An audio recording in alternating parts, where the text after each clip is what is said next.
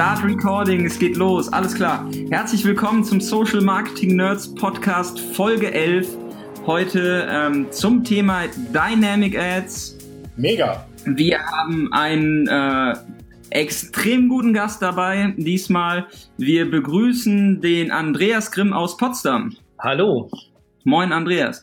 Du hast dieses Jahr bei uns auf dem Facebook Ads Camp ähm, einen mega Vortrag gemacht. Ähm, vorher bist du uns auch schon aufgefallen als einer der Administratoren in der Social Media Advertiser Gruppe, eigentlich als derjenige, der zu jeder Frage eine Antwort hat. Also bombastisch, äh, was du da teilweise ähm, so raushaust. Du bist aktuell Senior Manager Social Advertising Performance Analyst bei K-New Media, wenn ich das richtig ausgesprochen habe. Ja, ja, genau. Ja, kann man so und so aussprechen. K-New Media okay. ist ein alter deutscher Distanzhändler, beziehungsweise eine Inhouse-Agentur eines deutschen Distanzhändlers. Also man darf es auch ganz deutsch aussprechen. Distanzhändler? Was ist das? Distanzhändler ist klassischer Katalogversand eigentlich. Ne, also das äh, kennt man heute ja nicht mehr. Aber mit Katalogen arbeiten wir ja heute auch. Von daher ist das ja eigentlich eine super, super Einleitung. ähm, ja, Andreas, ähm, einleitend fragen wir immer so ein bisschen gerne, wie und wann bist du eigentlich auf das Thema Facebook Ads äh, gestoßen? Ja, das ist tatsächlich schon ein bisschen her. Ich habe 2011 bei einer Berliner Social Media Agentur angefangen als Konzepter eigentlich. Und wir hatten eine große holländische Brauerei als Kunden, deren Facebook-Seite wir betreut haben. Und dann ähm, ging das ja damals schon los, dass die organischen Reichweiten so ein bisschen in den Keller gegangen sind, besonders für die ganz großen Seiten am Anfang. Ich habe vorhin äh, nochmal extra kurz nachgeschaut. Wir hatten ähm, so im Schnitt dann schon 2013 nur noch eine organische Reichweite von so 11 Prozent. Wenn es mal ganz hoch kam, waren es 25 Prozent. Und da hat sich natürlich äh, relativ schnell die Frage gestellt, was machen wir denn da? Wir produzieren so schöne Inhalte und wollen natürlich, dass die Leute das sehen. Ja. Und ähm, damals, ich weiß nicht, die ganz Alten unter uns erinnern sich vielleicht noch, das hieß damals Sponsored Stories. Da konnte man dann irgendwie ähm, Ads draufschalten, wenn jemand ähm, kommentiert oder geliked oder einen Inhalt geshared hat.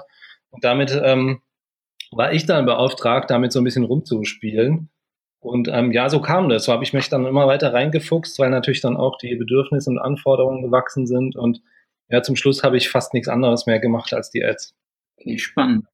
Und jetzt bist du nicht mehr in der Social Media Agentur, sondern du bist auf äh, Unternehmensseite. Ihr macht vorwiegend Modeshops, so wie ich das gesehen habe. Ne?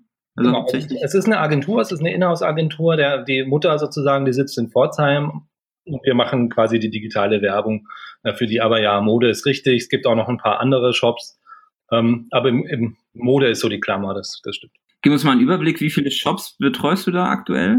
Hm, also die Gruppe hat, glaube ich, 15 oder 16 Marken und von denen betreuen wir aktiv ähm, bei uns in der Agentur. Also wir haben, wir betreuen halt eben, ähm, machen auch das Kampagnenmanagement oder auch das reine Performance Marketing, Affiliate und so weiter. Da sind es ein paar mehr. Ich bin in der Social Media Abteilung, da haben wir, glaube ich, acht oder neun.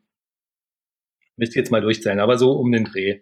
Also ihr bewegt eine Menge Holz, habt viele Shops mit einem großen Inventar ähm, dementsprechend müsst ihr natürlich auch ein hohes Volumen an, an Anzeigen schalten. Und da kommen wir eigentlich zum Thema der heutigen Sendung. Ähm, ihr setzt Dynamic Ads ein, vermutlich in einer großen Zahl. Ähm, was sind denn überhaupt Dynamic Ads und wo setzt ihr sie wirklich dann ähm, für euren konkreten Fall ein? Genau, also jeder, der, der sich im Internet bewegt, kennt im Prinzip den Effekt. Man ist auf äh, einem der Online-Shops hat vielleicht ein Produkt in den Warenkorb gelegt und ähm, dann vergessen zu kaufen. Keine böse Absicht. Ähm, man verlässt die Seite und schwupps bekommt man genau das gleiche Produkt ähm, wieder in sein Newsfeed oder auch im Display. Ähm, klassisches Retargeting. Ähm, das ist im Prinzip darauf basiert oder das ist der, der, der tatsächlich hauptsächliche Einsatzzweck von Dynamic Ads. Wenn ich einen großen Bestand habe, also wirklich sehr viele Produkte, dann kann man sich ja vorstellen, dass es relativ mühsam ist, ähm, für jedes einzelne Produkt ein Ad-Set und dann eine Ad auch ähm, von Hand aufzusetzen. Und ähm, an der Stelle springt einem Facebook dann eben zur Seite und, und ähm, zeigt dann über Dynamic Ads tatsächlich einfach die Ads, die basieren auf meinem ganz konkreten Surfverhalten. Das heißt, ich gucke ein ganz bestimmtes Produkt an auf einer Seite, lege das in Warenkorb, also ein klassisches Retargeting-Szenario, Warenkorbabbrecher, ähm, lege das in meinen Warenkorb, äh, schließe den Kauf nicht ab, und äh, bekomme dann eben über Retargeting genau dieses Produkt wieder angezeigt. Ich hole die Leute also ganz weit unten im Funnel ab.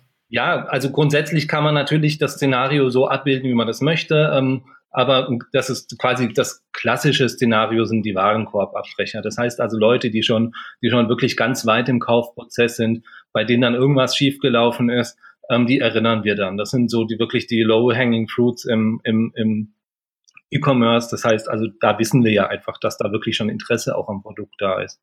So, und jetzt wissen wir ja auch, dass man die Dynamic Ads wunderschön sind, wenn sie einmal laufen, wenn sie einmal angeschaltet sind, aber ähm, man benötigt ja einige Herausforderungen technischer Natur, um diese Dynamic Ads zu schalten. Kannst du da vielleicht mal kurz einführen, was denn die wichtigsten technischen Herausforderungen sind? Genau, also es gibt so ein paar, so ein Basis-Setup, das heißt, also ich brauche einen Business Manager, ich brauche einen Facebook-Pixel und dann brauche ich einen Produktkatalog auf Facebook-Seite. Ähm, auf meiner Shop-Seite brauche ich dann eben ähm, ein Produktfeed. Das heißt, ich muss dem, dem Facebook Pixel ja auch irgendwie mitteilen, beziehungsweise Facebook, welche Produkte ich überhaupt im Bestand habe. Und damit das miteinander spricht, muss ich einfach ein paar Einrichtungen vornehmen. Ähm, wenn ich jetzt klassisches E-Commerce betreibe, dann ähm, entweder ich habe eine wirklich einen ganz großen Shop, dann habe ich ein, ein selbstgebautes Shopsystem mit einer entsprechenden Anbindung an den Feed. Das heißt, ähm, sobald ich Produkte in, in Shop neu lade oder sich Preise ändern oder was auch immer sich ähm, ändert am Produktbestand, dann wird es automatisch auch im Feed aktualisiert. Wenn ich jetzt einen mittelgroßen Shop habe, zum Beispiel ich habe jetzt irgendeine eine WordPress-Umgebung ähm, und betreibe da einen WooCommerce-Shop, dann ähm, gibt es dafür entsprechende Plugins. Das heißt, ich kann ähm, sowohl die, die Pixel-Seite über Plugins abbilden, das heißt, dass die Pixel-Events alle richtig funktionieren, als auch eben einen dynamischen Produktfeed erstellen, den ich dann in Facebook ähm, integriere.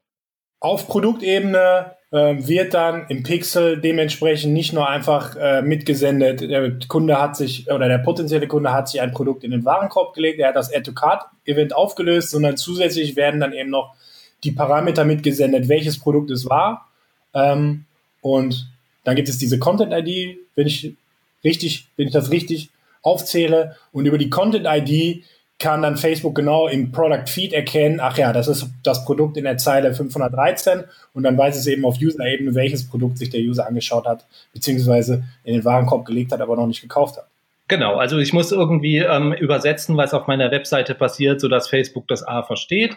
Das heißt, ich muss ähm, auf technischer Ebene gibt es dann so eine Art Data Layer, das heißt, der übersetzt sozusagen dem, dem Pixel, was auf der Seite ähm, konkret passiert. Und da muss ich eben irgendeine einzigartige ID mitgeben, die dann wieder gematcht wird mit meinem Produktkatalog. Das heißt, ich habe auf, der, auf meiner Webseite ähm, eine ID, das kann dann zum Beispiel die Produktnummer sein und die gebe ich über den Pixel, über einen Pixel-Parameter, ähm, gebe ich die an Facebook und Facebook guckt dann im Hintergrund, ähm, welches Produkt im Produktkatalog dem entspricht, damit dann eben ähm, Facebook sich, wenn ich die Ads dann wieder ausspiele, ähm, die entsprechenden Informationen aus meinem Produktkatalog ziehen kann. Bei euch, die, die, die Shop-Systeme, sind das eher eingebaute Lösungen oder eher Content-Management-Systeme? Nee, das sind, das sind große Shops mit ähm, mehreren 10.000 Besuchern am Tag.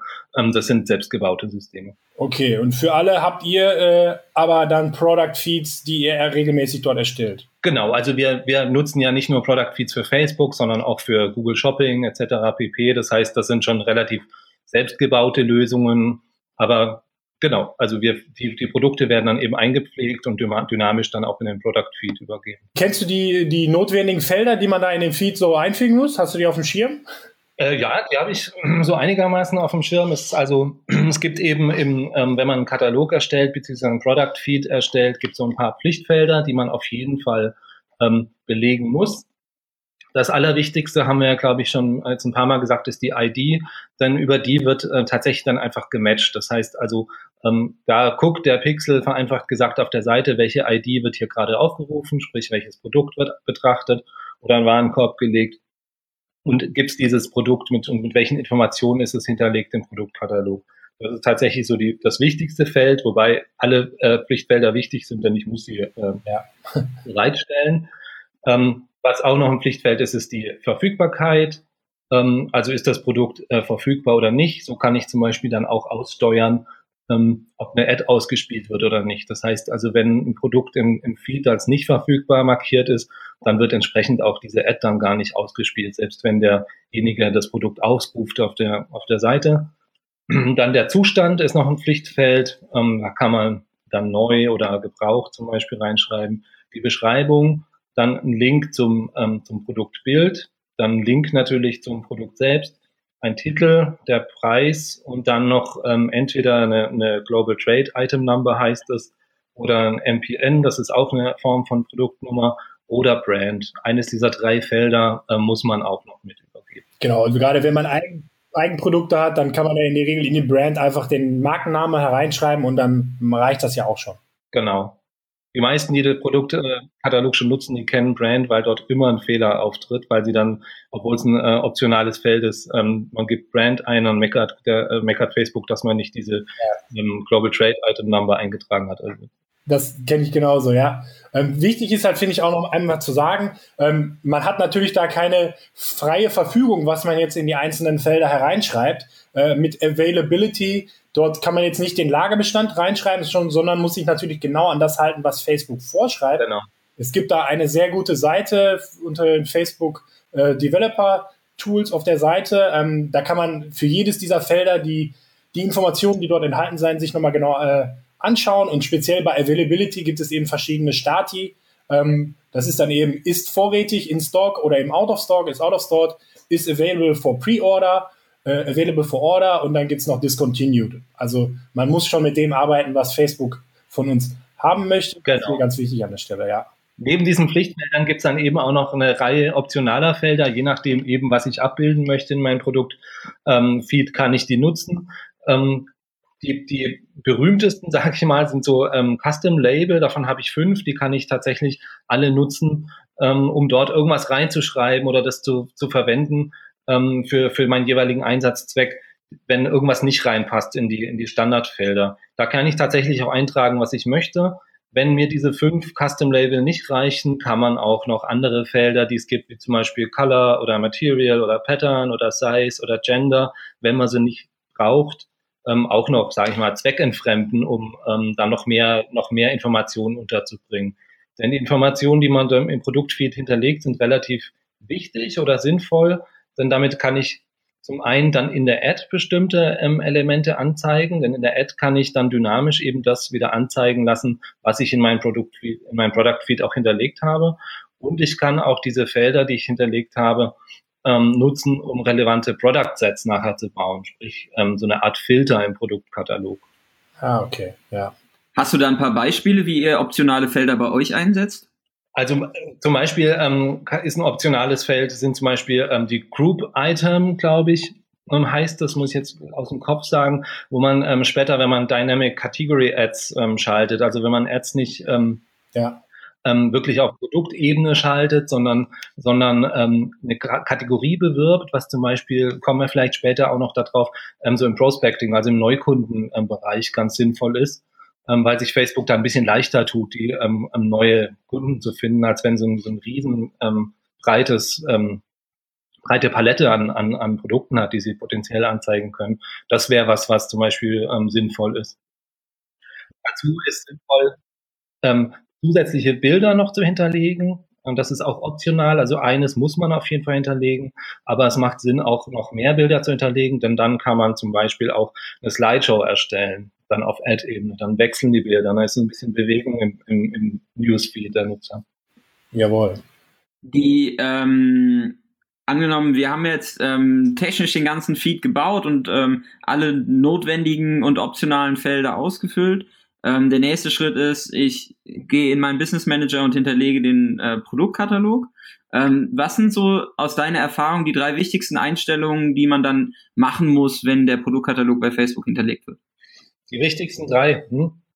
Also was relativ wichtig ist, ist, dass man ein relevantes und ein gutes Zeitintervall für den Abruf einstellt.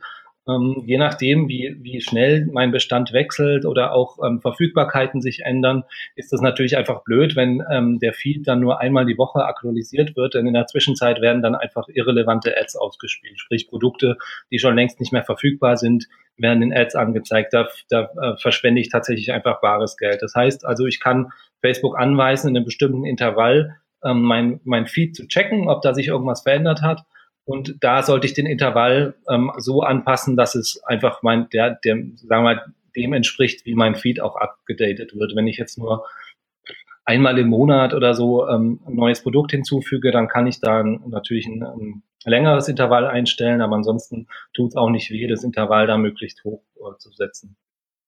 Was man auch regelmäßig kontrollieren sollte, ist ähm, so die Match Rate.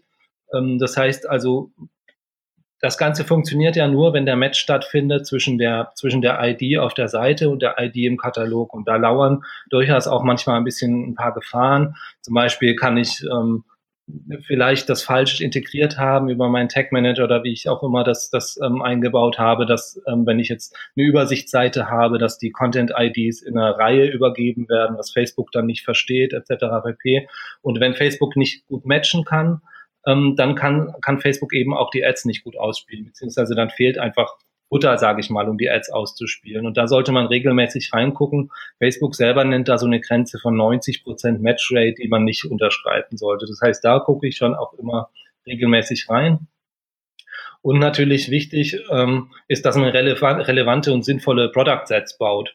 Das heißt also, dass ich nicht einfach alle, ähm, je nachdem natürlich, äh, was ich konkret bewerben möchte, aber dass ich meinen Produktkatalog auch nochmal unterteile, dass ich sage, ich habe ein Produktset nur mit Hosen oder ein Produktset nur mit roten Produkten oder mit Produkten unter 100 Euro, über 100 Euro. Da kann man relativ frei spielen, entsprechend eben ähm, dem, was man, was man dann abbilden möchte. Das heißt also, dass man nicht einfach nur den Produktkatalog so ganz, ganz ähm, wie er ist, mit meinetwegen hunderttausenden Produkten dann drin hat, sondern dass man da einfach sinnvoll das nochmal ähm, filtert.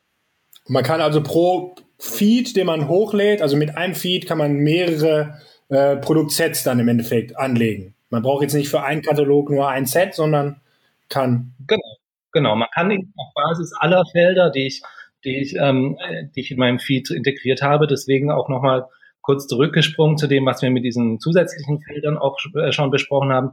Alle Felder, die ich belegt habe, die kann ich dann wiederum als Filter nutzen. Das heißt, ich kann mir ähm, Product Set bauen aus eben Produkten über äh, mit einem Filter über den Preis, wie ich schon gesagt habe, oder über eine Produktgruppe oder ähm, Verfügbarkeit. Gut, das ist jetzt in dem Fall nicht so nicht so ähm, relevant, aber da kann ich eben relativ frei spielen und das macht auf jeden Fall Sinn. Oder Margen zum Beispiel kann man auch kann man auch haben wir im Einsatz zum Teil, wo wir dann eben nach nach, nach Produktmargen äh, unterscheiden, ja macht ihr dann auch bewusst so Sets zum Thema Cross-Selling und Upselling, wo ihr dann sagt, okay, das sind irgendwie erfahrungsgemäß Produkte, die, die ähnlich sind zu. Genau, also wir, wir ähm, damit experimentieren hier. Wir haben so Data Analysts, die zum Beispiel herausgefunden haben, dass Leute, die eine Hose kaufen, die kaufen mit einer relativ hohen Wahrscheinlichkeit im zweiten Kauf dann ein Hemd, sage ich jetzt mal beispielhaft. Mhm. Ähm, und auf der Basis können wir dann natürlich schon auch entsprechende Product Sets bauen und ähm, in, in, in, der, in den Werbeeinstellungen, wo man dann eben die Szenarien auch einstellen kann, ähm, auf welchem Nutzerverhalten welche Ad dann ausgespielt werden soll oder welches Product Set, ähm, da berücksichtigen wir solche Sachen dann auf jeden Fall. Und dann nimmt ihr nicht die Lower Funnel Retargeting, sondern das sind dann tatsächlich schon die Käufer, Purchaser auf Basis der Produkte, die sie gekauft haben. Genau, genau. Also so das ist ein mögliches Einsatzszenario. Das ist natürlich, das ist so, so breit wie der Markt bunt ist. Jeder hat da unterschiedliche Zwecke und, und, und Herangehensweisen, aber so, das ist eine Möglichkeit, wie wir das nutzen. Aber fassen wir zusammen, wenn man dann einmal einen sauberen Feed hat mit den Feldern und genau definiert hat, ähm, in welchem Einsatzszenario man das äh, dann aussteuern möchte, ist man da schon sehr, äh, kann man schon sehr kreativ werden, sagen wir mal so.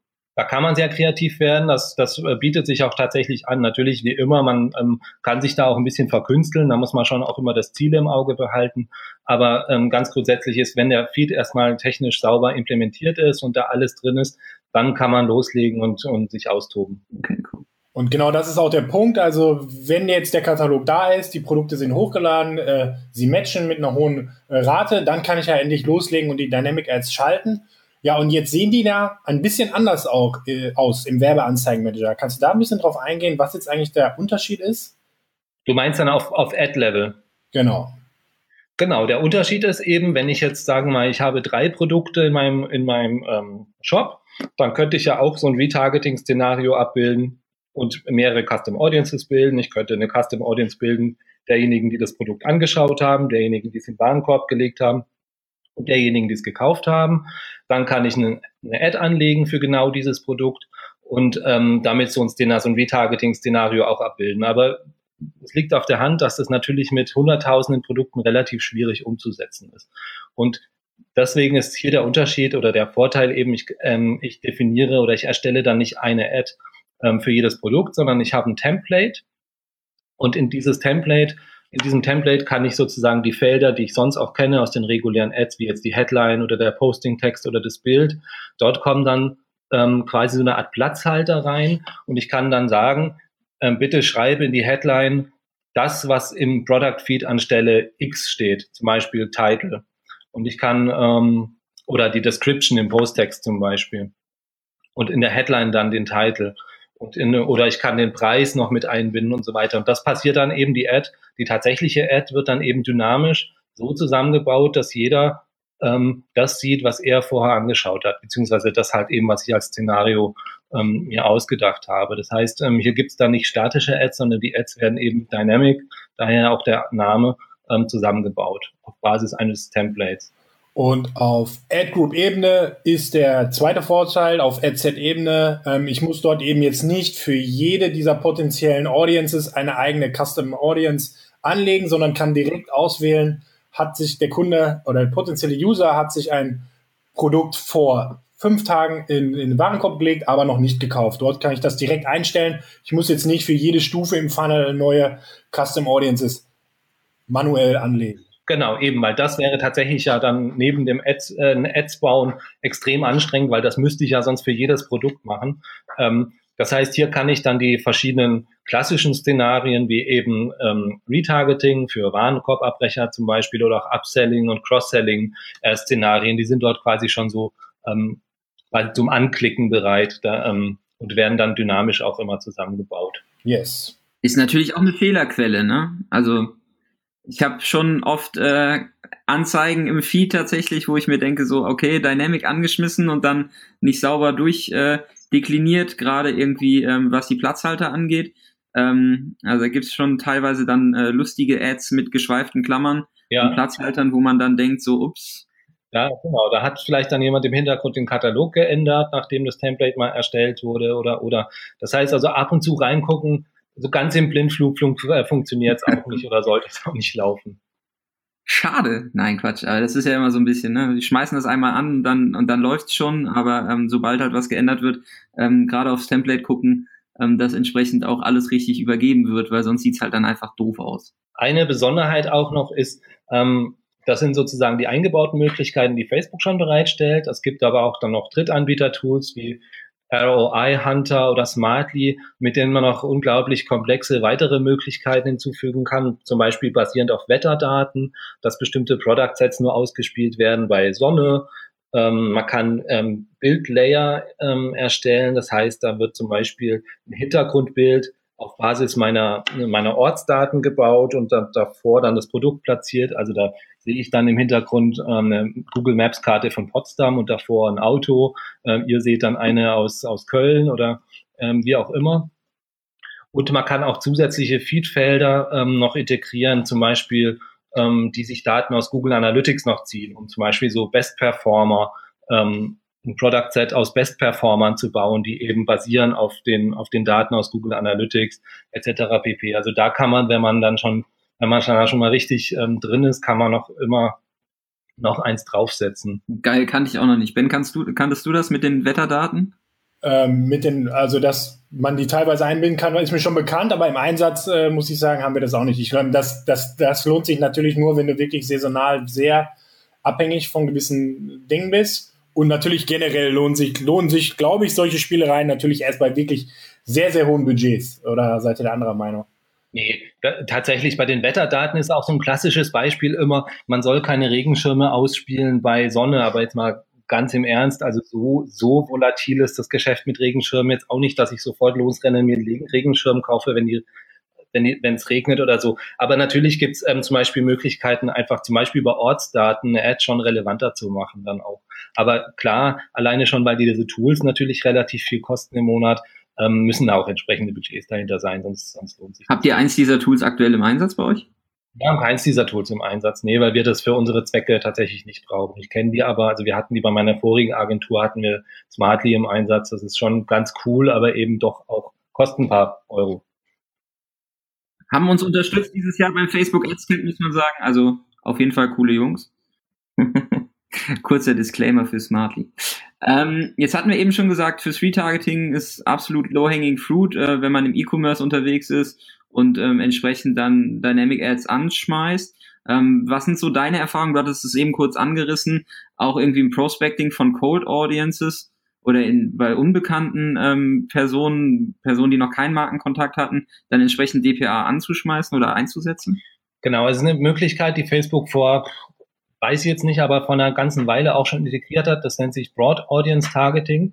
Ähm, das ist im Prinzip so eine eingebaute Lookalike-Funktion. Denn natürlich, wenn ich jetzt nicht einen riesigen Shop habe mit unglaublich viel Traffic, stoße ich mit Retargeting irgendwann auch an Grenzen. Und wenn ich jetzt sozusagen nur einen Marketingkanal bediene, ähm, habe ich laufe ich auch ein bisschen Gefahr, ja in so eine, in so eine Retargeting-Dauerschleife zu, äh, zu geraten. Das heißt, ich bin natürlich darauf angewiesen, auch immer wieder frischen ähm, Traffic auf meine Seite zu bringen. Und da gibt es eine Funktion, eben dieses Broad Audience Targeting, ähm, das darauf ausgelegt ist, neue Zielgruppen zu finden. Und zwar eben basierend auf ähm, den Webseitenbesuchern, die ich schon habe, als auch den Daten, die Facebook hat von anderen ähm, Shops. Das heißt, Facebook ah, okay. guckt einfach, ähm, wer hat sich in der letzten Zeit Handtaschen gekauft, wo auch immer. Jetzt muss nicht in meinem Shop gewesen sein, ähm, wenn ich jetzt Handtaschen verkaufe, dann wird Facebook, wenn ich dieses Broad Audience Targeting aktiviere, denen zum Beispiel jetzt meine Handtaschen auch zeigen.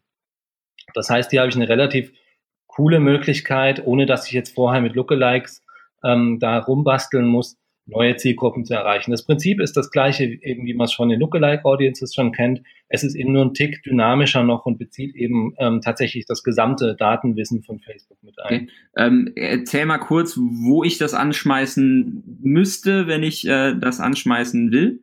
Genau, das finde ich relativ prominent auf Adset-Ebene. Ähm, dort kann ich dann eben ein Retargeting-Szenario abbilden oder rechts davon ist ein kleines ein kleiner äh, Button zum Anhaken, ähm, wo ich das Broad Audience Targeting aktivieren kann.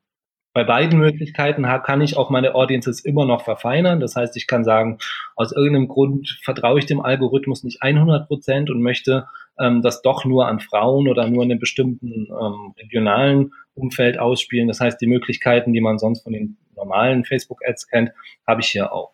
So, und wie, wie sind deine Erfahrungen damit, mit dem Thema Broad Audiences? Weil für mich ähm, ich stehe ja bisher nicht so dahinter, weil ich meine, die Dynamic Ad hat natürlich die klassische Retargeting-Funktion. Am Ende zeigen wir den Leuten einfach nur noch Produktbilder und den Preis. Ähm, das macht ja Sinn, wenn jetzt jemand eben schon tief unten im Funnel ist und quasi kurz davor war, das Produkt zu kaufen. Aber im Neukundenbereich ist das natürlich nicht für alle Produkte der Welt so einfach umsetzbar, beziehungsweise die beste Anzeige jemanden, der noch nie mit meiner Marke beschäftigt war, einfach Produktbilder vor die Nase zu halten und eben den Preis. Wie, wie sind da deine Erfahrungen mit? Wir haben sehr gute Erfahrungen damit gemacht, aber tatsächlich ist es natürlich so, man kann ähm, einer kalten Zielgruppe nicht die gleichen Ads zeigen wie einer Zielgruppe, die ähm, sich ein bestimmtes Produkt schon in den Warenkorb gelegt hat. Das ist ja klar, die neue Zielgruppe kennt vielleicht ja noch nicht mal meine Marke ähm, geschweige denn dann meine Produkte. Das heißt, hier muss ich schon ein bisschen anders rangehen. Ich habe es ja vorhin schon gesagt, eine Möglichkeit ist, dass man hier zum Beispiel dann eben eher Produktgruppen bewirbt, dass ich sage, ähm, hier, ich habe Hosen, ich habe Schuhe, ich habe ähm, Jacken oder so, ähm, statt jetzt da direkt mit einem Produkt um die Ecke zu kommen. Das ist auch deswegen oft ein bisschen performanter, weil ähm, wenn ich ein Produkt, wenn ich nur Produkte bewerbe, dann hat Facebook natürlich zigtausende ähm, Varianten, äh, die sie zusammenbauen müssen. Und da muss der Algorithmus ja dann erstmal so durchprobieren, sage ich mal ein bisschen salopp, welche, welche davon performt. Und wenn ich ähm, das ein bisschen einschränke und dem Algorithmus schon so eine kleine Vorauswahl treffe, dann funktioniert das oft besser. Das andere ist, ich muss ja auch nicht zwingend ähm, jetzt das nur über so eine, so eine ähm, Single-Image-Ad, also wo dann wirklich nur ein Produkt zu sehen ist, sondern ich kann ein Karussell zeigen oder ich kann auch über eine Collection-Ad gehen, also etwas, etwas weichere Formate. Ähm, und da haben wir tatsächlich relativ gute, gute Erfahrungen gemacht. Sinnvoll ist hier natürlich auch ähm, ähm, mit Produktsets zu arbeiten, die zum Beispiel dann nach Geschlecht oder Altersgruppen vielleicht ähm, segmentiert ist oder eben Produktkategorien. Aber du hattest ja eben gesagt, bei euch sitzen da auch Data-Analysten drauf. Das heißt, ihr guckt euch dann halt auch schon irgendwie die Gesamtperformance des Shops an, die ganzen äh, Kaufverhaltensdaten. Also ist schon ähm, da auch spannend, irgendwie ein eigenes CRM dahinter zu schnallen, um zu gucken, wo habe ich dann Potenziale, um weiter irgendwie auf Produktebene oder dann irgendwie Produktcluster rauszugehen? Bei uns die, die, die Gruppe dahinter ist tatsächlich eine der größten Distanzhändler. Das heißt, wir haben wirklich ein relativ großes Kampagnenmanagement mit einer Salesforce äh, Lösung dahinter, wo, wo alle Daten ein, ähm, ein, einlaufen und die Ads dann auch ähm, eben tatsächlich voll programmatisch ausgespielt werden. Da ist Facebook jetzt nur so ein kleines Rädchen. Aber auch wenn ich jetzt nicht ganz so groß aufgestellt bin, kann ich hier, kann ich hier echt noch was rausholen, wenn ich eben darauf angewiesen bin, auch immer wieder frischen Traffic auf die Seite zu bringen.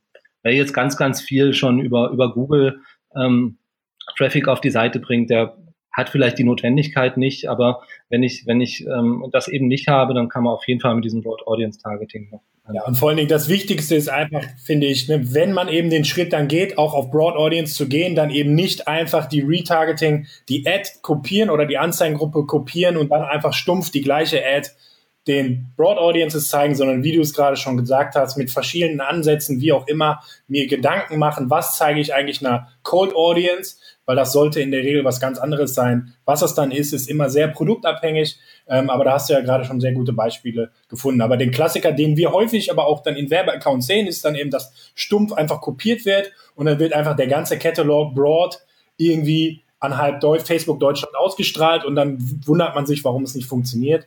Ähm, das kann eben einfach nicht. Das ist ja wie im echten Leben auch, wenn jetzt, ähm, wenn jetzt jemand vor der Türe steht und sich nicht vorstellt und mir einfach nur das, das, den Zettel unter die Nase hält, dass ich jetzt eine Versicherung kaufen soll, werde ich es wahrscheinlich auch nicht machen. Also man kann ja einfach sich auch ein bisschen immer in den Kunden reinversetzen und ähm, sich überlegen, wenn jemand überhaupt noch keinen Kontakt zu mir hat und ich jetzt vielleicht auch nicht Nike oder so bin, den, den dann auch wirklich eine Marke, die jeder kennt, dass man sich erstmal irgendwie vorstellt und da ein bisschen anders dann natürlich vorgeht und dem nicht, nicht gleich mein Produkt unter die Nase knallt.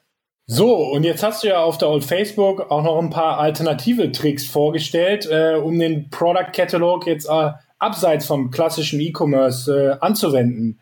Ja, erzähl doch mal ein bisschen, was denn da sonst noch so geht. Ich hoffe, jeder hat jetzt, ähm, wer noch nicht so viel Berührungspunkte zu Dynamic Ads hatte, hat jetzt die ganzen Vorteile verstanden und verstanden, warum das so, warum das so geil ist, wenn man das einsetzen kann. Ähm, wenn ich jetzt aber eben kein E-Commerce habe, dann gucke ich da bisher so ein bisschen in die Röhre. Und das, da habe ich mir gedacht, das muss ja eigentlich gar nicht sein. Es gibt so viele Leute, die äh, cooles Content-Marketing betreiben oder die äh, Seminare bewerben oder Partys oder die Jobs bewerben, die bisher so also im Standard-Setup, ähm, im Standard-Repertoire von eben diesen DPA, von diesen Dynamic Product Ads einfach nicht vorgesehen waren. Grundsätzlich ist es aber so, ich kann alle Webseiteninhalte, die ich habe, auch über dynamische Produktanzeigen bewerben.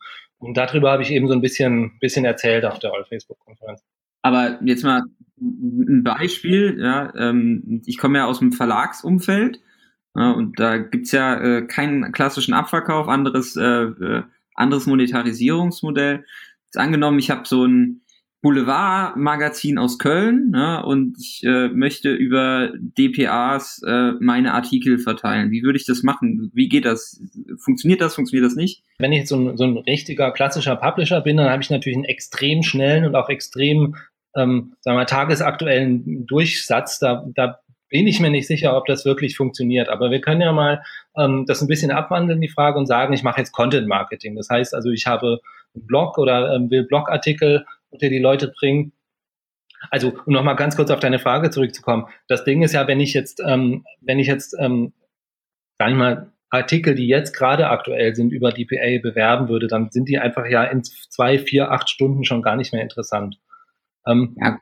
Deswegen weiß ich nicht, ob das, ob das für, für so richtige Publisher, sprich Tageszeitungen oder so, ähm, habe ich auch noch nie gesehen und ich glaube oder könnte mir vorstellen, dass das eben der Grund ist, dass die Aktualität so schnell ähm, dann auch wieder weg ist. Aber die haben ja auch Ratgeber, ne? Also das, die machen ja auch ein bisschen Content Marketing und sagen irgendwie, das ist jetzt irgendwie. Ne? Wenn man das jetzt mal abwandelt und sagt, ich habe jetzt Content Marketing, ein bisschen weniger Zeit, zeitkritische Themen, ähm, dann könnte ich zum Beispiel klassisches Retargeting, ich könnte sagen, ich habe einen Ratgeber aus dem Bereich A und möchte allen, die den gelesen haben, jetzt auch Ratgeber aus dem Bereich B zeigen.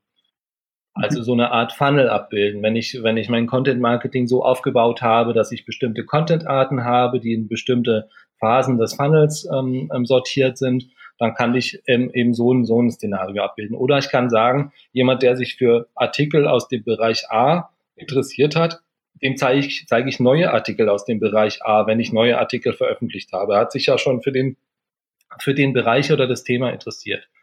Oder ähm, entsprechend eben diesem Prospecting. Ich kann natürlich das, diese Broad Audience Funktion auch für eine, für Seeding nutzen. Das heißt also, ich kann ähm, Facebook sagen, bitte bring mir neue Leser auf meine Seite, ähm, basierend auf den Lesern, die ich schon habe. Und ähm, jetzt mal, also ein Feed ist ja klassisch aus dem Shop irgendwie extrahiert. Wie sieht jetzt bei so einer Content-Promo der Feed aus? Der große Unterschied oder auch ein bisschen ähm, war das lange der Pferdefuß. Für, für E-Commerce gibt es eben bestehende Feed-Plugins, haben wir ja schon über, äh, drüber gesprochen, die eben automatisch die Daten aus der Webseite auslesen und äh, dann in den Feed überführen und den Feed wiederum dann bei Facebook einspeisen. Solche fertigen Plugins gibt es eben dafür nicht, weil eben ich ja bestimmte Felder habe im, im, im Katalog, die befüllt werden müssen und die sind fest definiert. Wenn ich jetzt einen Shop habe, dann ist das ganz klar, der, ähm, der, ähm, ähm das, das Feed-Plugin nimmt sich die entsprechenden Felder und setzt die an einer bestimmten Stelle in den Feed ein und ähm, Facebook verarbeitet die entsprechend. Ähm, weil das ja doch eine sehr individuelle Lösung ist, wenn wir das ein bisschen zweckentfremden, können wir eben diese Plugins nicht nehmen weil wir ja kein, die sind dann zum Beispiel Feed-Plugins für WooCommerce. Wir haben ja kein WooCommerce. Mhm. Ähm, das heißt, ähm, hier müssen wir ein bisschen kreativ sein. Wenn wir jetzt mal annehmen, wir haben WordPress, das ist ja relativ, ähm, relativ bekannt, relativ verbreitet. Das heißt, die Wahrscheinlichkeit, wenn ich jetzt so mittelgroß bin, ähm, dass ich WordPress habe, ist relativ groß. Ähm, da habe ich das, das große Glück, dass es für, für, für WordPress ja unheimlich viele Plugins gibt. Und das gibt dann ein Plugin, mit dem ich alle Inhalte meines Blogs oder meiner Seite exportieren kann. Und zwar als CSV. Das heißt, WP All Export ähm, kann man dann nachher auch irgendwo nachlesen, muss jetzt, glaube ich, keiner mitschreiben. Ja, packen wir unten in die Show Notes einfach, genau. Genau. Jedenfalls ähm, kann ich damit auch automatisierte Exporte erstellen als CSV. Und die wiederum kann ich dann, ähm, diese CSV, die dann generiert wird, die kann ich ähm, in Facebook eben als Feed hinterlegen. Dazu muss ich bisschen mehr Handarbeit notwendig. Das heißt, ich muss ein bisschen die Felder mappen, weil wir haben ja vorhin drüber gesprochen, ich brauche bestimmte Pflichtfelder. Dann will ich auch bestimmte Felder haben, ähm, ähm, um eben diese Product Sets zu bauen. Und hier muss ich ein bisschen kreativ sein. Was kommt aus meinem WordPress raus? Und an welcher Stelle setze ich das dann in den Produktkatalog ein? Das ist initial ein bisschen Aufwand. Aber wenn ich das dann mal ähm, gemacht habe, dann habe ich tatsächlich auch ein voll dynamisches ähm, Setup. Das heißt, ich, ähm, ich erstelle einen neuen Blogartikel, dann wird er auch dynamisch ähm, in den Feed ähm, geladen. Der Feed wird ja von Facebook in einem Zeitintervall ähm, dann immer abgeholt und dann habe ich auch die Inhalte, so wie ich es mir vorgestellt habe, in meinem Produktkatalog. Ach so, WP All Export macht es also nicht einmalig, sondern äh, speichert dann die CSV-Datei oder wie auch immer den Feed wahrscheinlich auf der eigenen Seite irgendwo ab unter einer bestimmten URL und updatet das dann auch dynamisch. Genau. Ich brauche, wenn ich das tatsächlich ähm, nach einem Zeitplan updaten lassen möchte, brauche ich einen Pro-Plan bei dem, bei dem Plugin. Das kostet ein paar Dollar im Monat. Ich habe also, kann auch hier wieder entsprechend eben, wie, wie, wie, es bei mir aussieht. Wenn ich jetzt nur einmal in der Woche einen neuen Blogartikel habe, brauche ich das sicher nicht. Dann kann ich das, den Feed auch einfach mit einem Knopf ähm, ähm, updaten. Wenn ich jetzt wirklich relativ hohen Durchsatz habe, ähm, dann, dann machen sich diese paar Dollar auch sicher schnell bezahlt und dann wird es einfach ähm, nach einem bestimmten Zeitplan wird der Feed immer abgedatet. Hast du das irgendwo selbst im Einsatz oder bei einem, bei einem Projekt? Wir sind in Vorbereitung dazu. Das ist tatsächlich auch ganz, ganz heiß, weil ähm, ähm, es gibt relativ oder es gibt so ein paar Anleitungen im Internet, Blogartikel, die man drüber liest, wo ähm, der Produktkatalog statisch ähm, aufgebaut wird. Das heißt, man, man macht zum Beispiel ein Google Sheet und ähm, lädt dort alle Daten oder gibt dort alle Daten manuell ein und ähm, nutzt darüber dann ähm, zweckentfremdet den Produktkatalog. Das gibt's schon. Was bisher eben nicht gab, ist tatsächlich diese dynamische Komponente.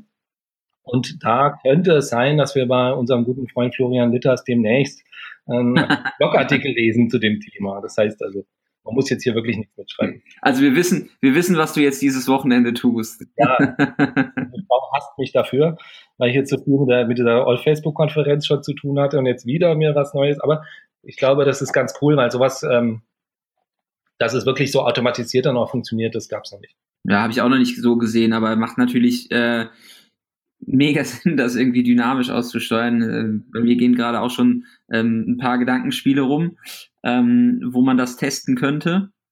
Ähm, Jetzt aus, außerhalb des Content Marketings hast du irgendwie noch einen anderen Einsatzbereich, ähm, der dir so direkt in den Sinn kommt, wenn du irgendwie an DPA denkst. Also jetzt vielleicht nicht Promo von Artikeln, sondern vielleicht anderen Content-Typen oder klassisch, was relativ, ähm, relativ nachgefragt zurzeit ist, ist halt die Bewerbung von Jobs, weil ich dort auch eine enorme Datenmenge habe und das aber bisher einfach nicht ähm, abgebildet bekomme in, in, über DPA.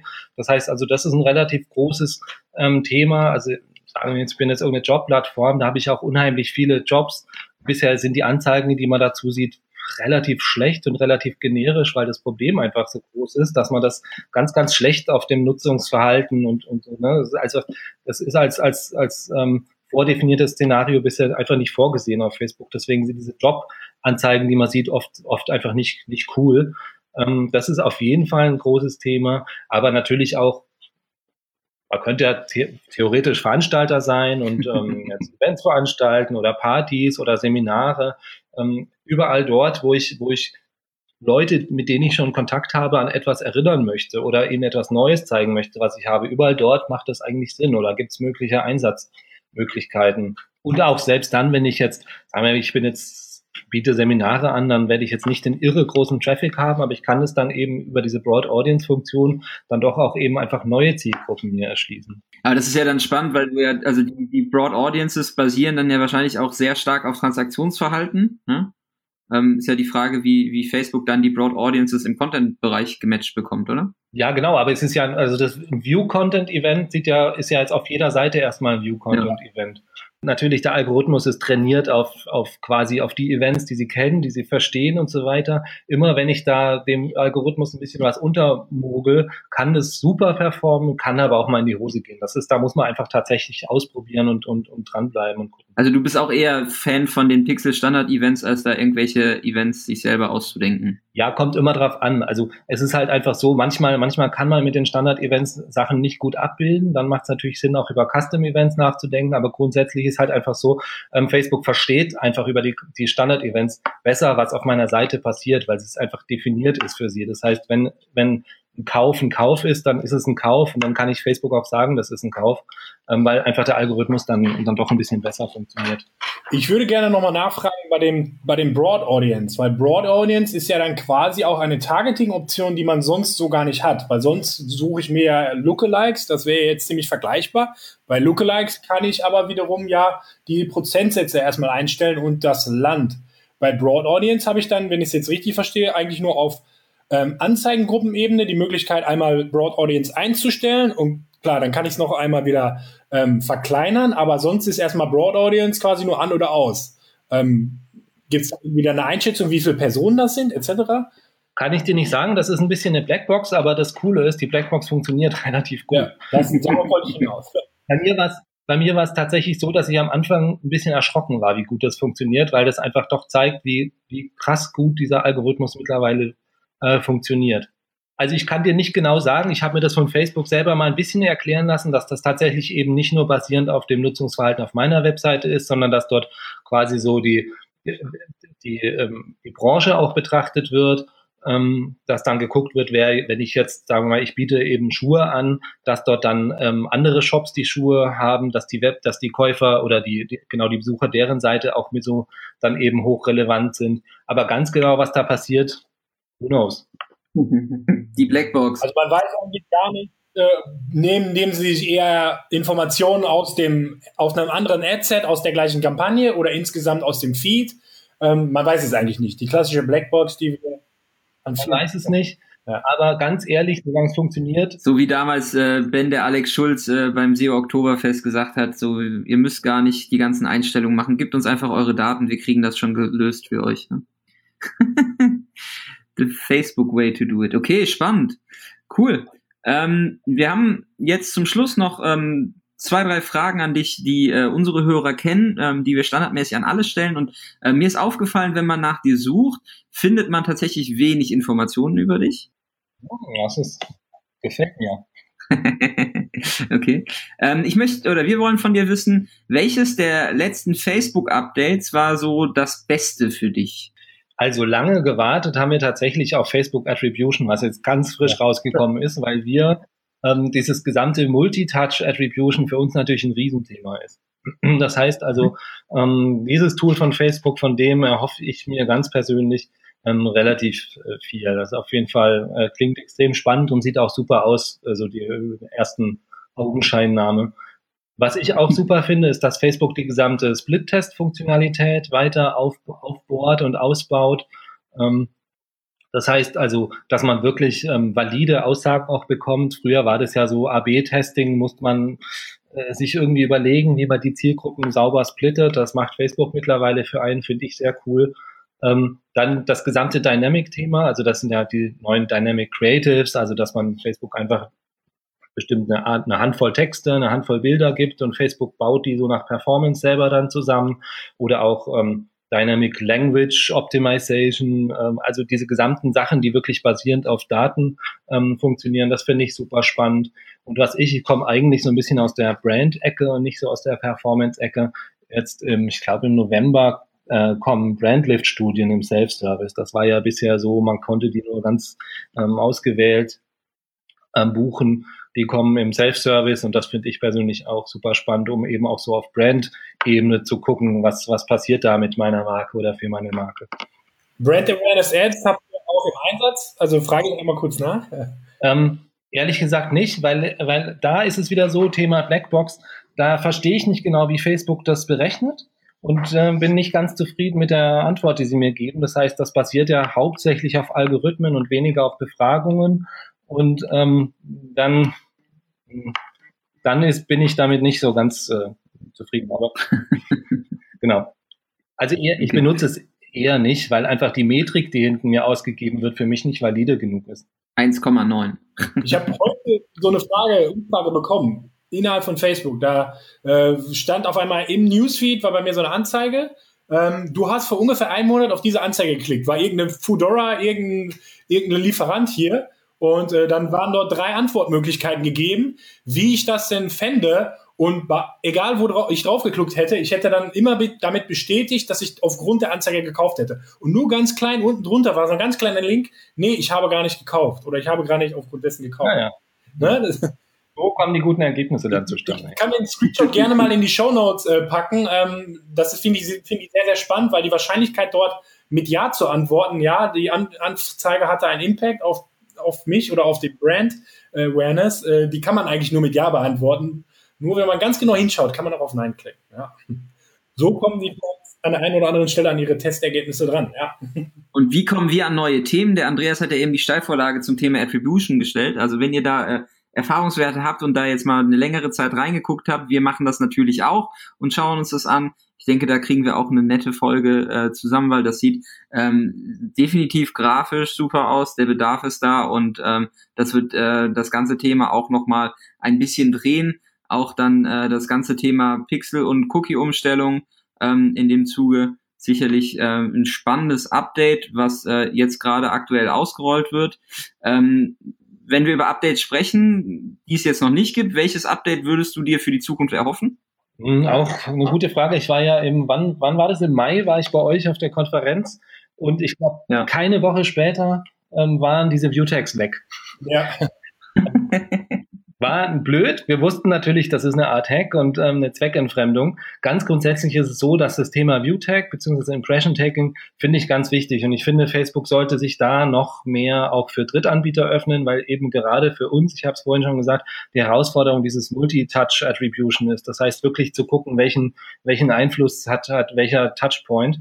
Ähm, und da sind bisher die Facebook Impressions vollkommen außen vor. Und da würden wir uns wünschen, dass Facebook ähm, sich da noch öffnet und da auch so eine Drittanbietermessung noch mit reinnimmt. Das sind jetzt so ein bisschen Probleme, die jetzt die meisten wahrscheinlich nicht haben. Aber das ist also in, de, in die Richtung würde ich mir noch ein bisschen mehr Updates von Facebook wünschen. Das sehe ich anders. Also ähm, ich glaube, die Probleme haben ganz, ganz viele E-Commerce-Leiter draußen, weil sie alle auf ihre Google Analytics-Zahlen schauen ähm, und sie testen bei Facebook viel aus und laut Facebook wird vielleicht ja auch schon verkauft. Ähm, aber letztendlich sagt Google Analytics was, Analytics was ganz anderes. Warum? Weil Google Analytics die Facebook Impressions nicht kennt. Also ich stehe selber mit vielen in Kontakt und genau das ist bei vielen das Problem. Erstmal ist das Problem, kriege ich überhaupt Facebook Ads performant hin, um irgendwie Umsatz zu machen? Wenn der Schritt gemacht ist, dann ist meistens das Attributionsthema dann letztendlich führt, also das Attributionsthema oder diese Frage führt dann immer ähm, dazu mach, investiere ich jetzt weiter in den Kanal oder nicht. Und bei vielen Unternehmen führt es eben auch dazu, dass nicht weiter in Facebook investiert wird, weil nicht daran geglaubt wird, dass das, was Facebook denn behauptet, die und die Conversions kamen über Facebook, dass das stimmt. Also ich finde das auch ein mega Update und ich glaube, Facebook sollte in die Richtung ganz stark denken. Ja. Also wir haben, wir haben ein Attributionstool, weil natürlich die einzelnen Tools untereinander nicht sprechen können, haben wir so ein übergeordnetes Attributionstool, aber das ähm, kann eben auch die Facebook Impressions nicht, nicht abbilden, weil Facebook das nicht zulässt. Und ähm, da gibt's dieses, diesen, dieses View-Tag-Feld, in dem man theoretisch eben diese Impression-Tags einfügen könnte, aber es gibt nur zwei oder drei Anbieter, die dafür zugelassen sind und dann, ja, dann kann ich es auch lassen. Und da würden wir uns eben wünschen, dass da noch, dass da noch mehr kommt. Kai, falls du zuhörst, gib das mal gerne weiter in Richtung Menlo Park. ähm, gut, jetzt haben wir ähm, eine knappe Stunde tiefsten Nerd Talk zum Thema Dynamic Ads ähm, und Attributionsmodelle und Pixel Action und ähm, was auch alles ähm, dann mit den DPAs möglich ist, ähm, abseits vom, vom E-Commerce. Super spannend. Wir freuen uns sehr auf den äh, Blogbeitrag beim Flo dann ähm, werden den natürlich auch in die Shownotes ver äh, verpacken.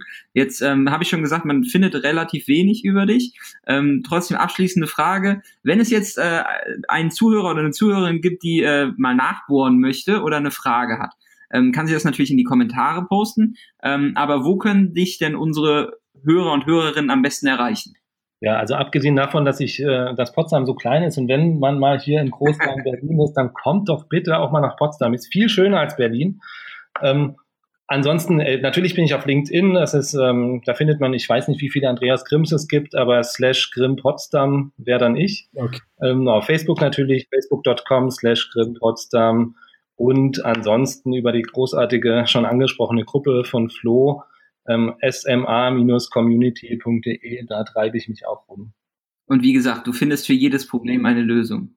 Wenn du keine Antwort weißt, dann weiß ich auch nicht. Ich, manchmal halte ich schon extra meinen Mund, weil diejenigen, die zu allem immer was zu sagen haben, ja auch. Naja. Okay. Man kennt sie aus der Schule noch. Genau. Ja, und spätestens dann wahrscheinlich nächstes Jahr bei uns auf der Konferenz. Ähm, wenn man dann mit dir persönlich quatschen möchte und ein Bier trinken auf will. So, dann ähm, vielen Dank für deinen Input, für deine Zeit. Ähm, ja, Ben, hast du noch was zu sagen? Mach nicht immer so viel Werbung für unsere Konferenz, Jan. Ja, aber die ist, die ist wirklich super. Sorry. Ich, obwohl ich wirklich keine Prozente kriege, mache ich, wo ich kann, Werbung für eure Konferenz. Die ist total toll. Also, macht weiter Werbung. Machen wir weiter. Alles Gut, klar. dann vielen Dank fürs Zuhören und ähm, auf den nächsten Nerd Talk dann. Macht's Schönen gut. Schönen Feierabend. Ciao, ebenso.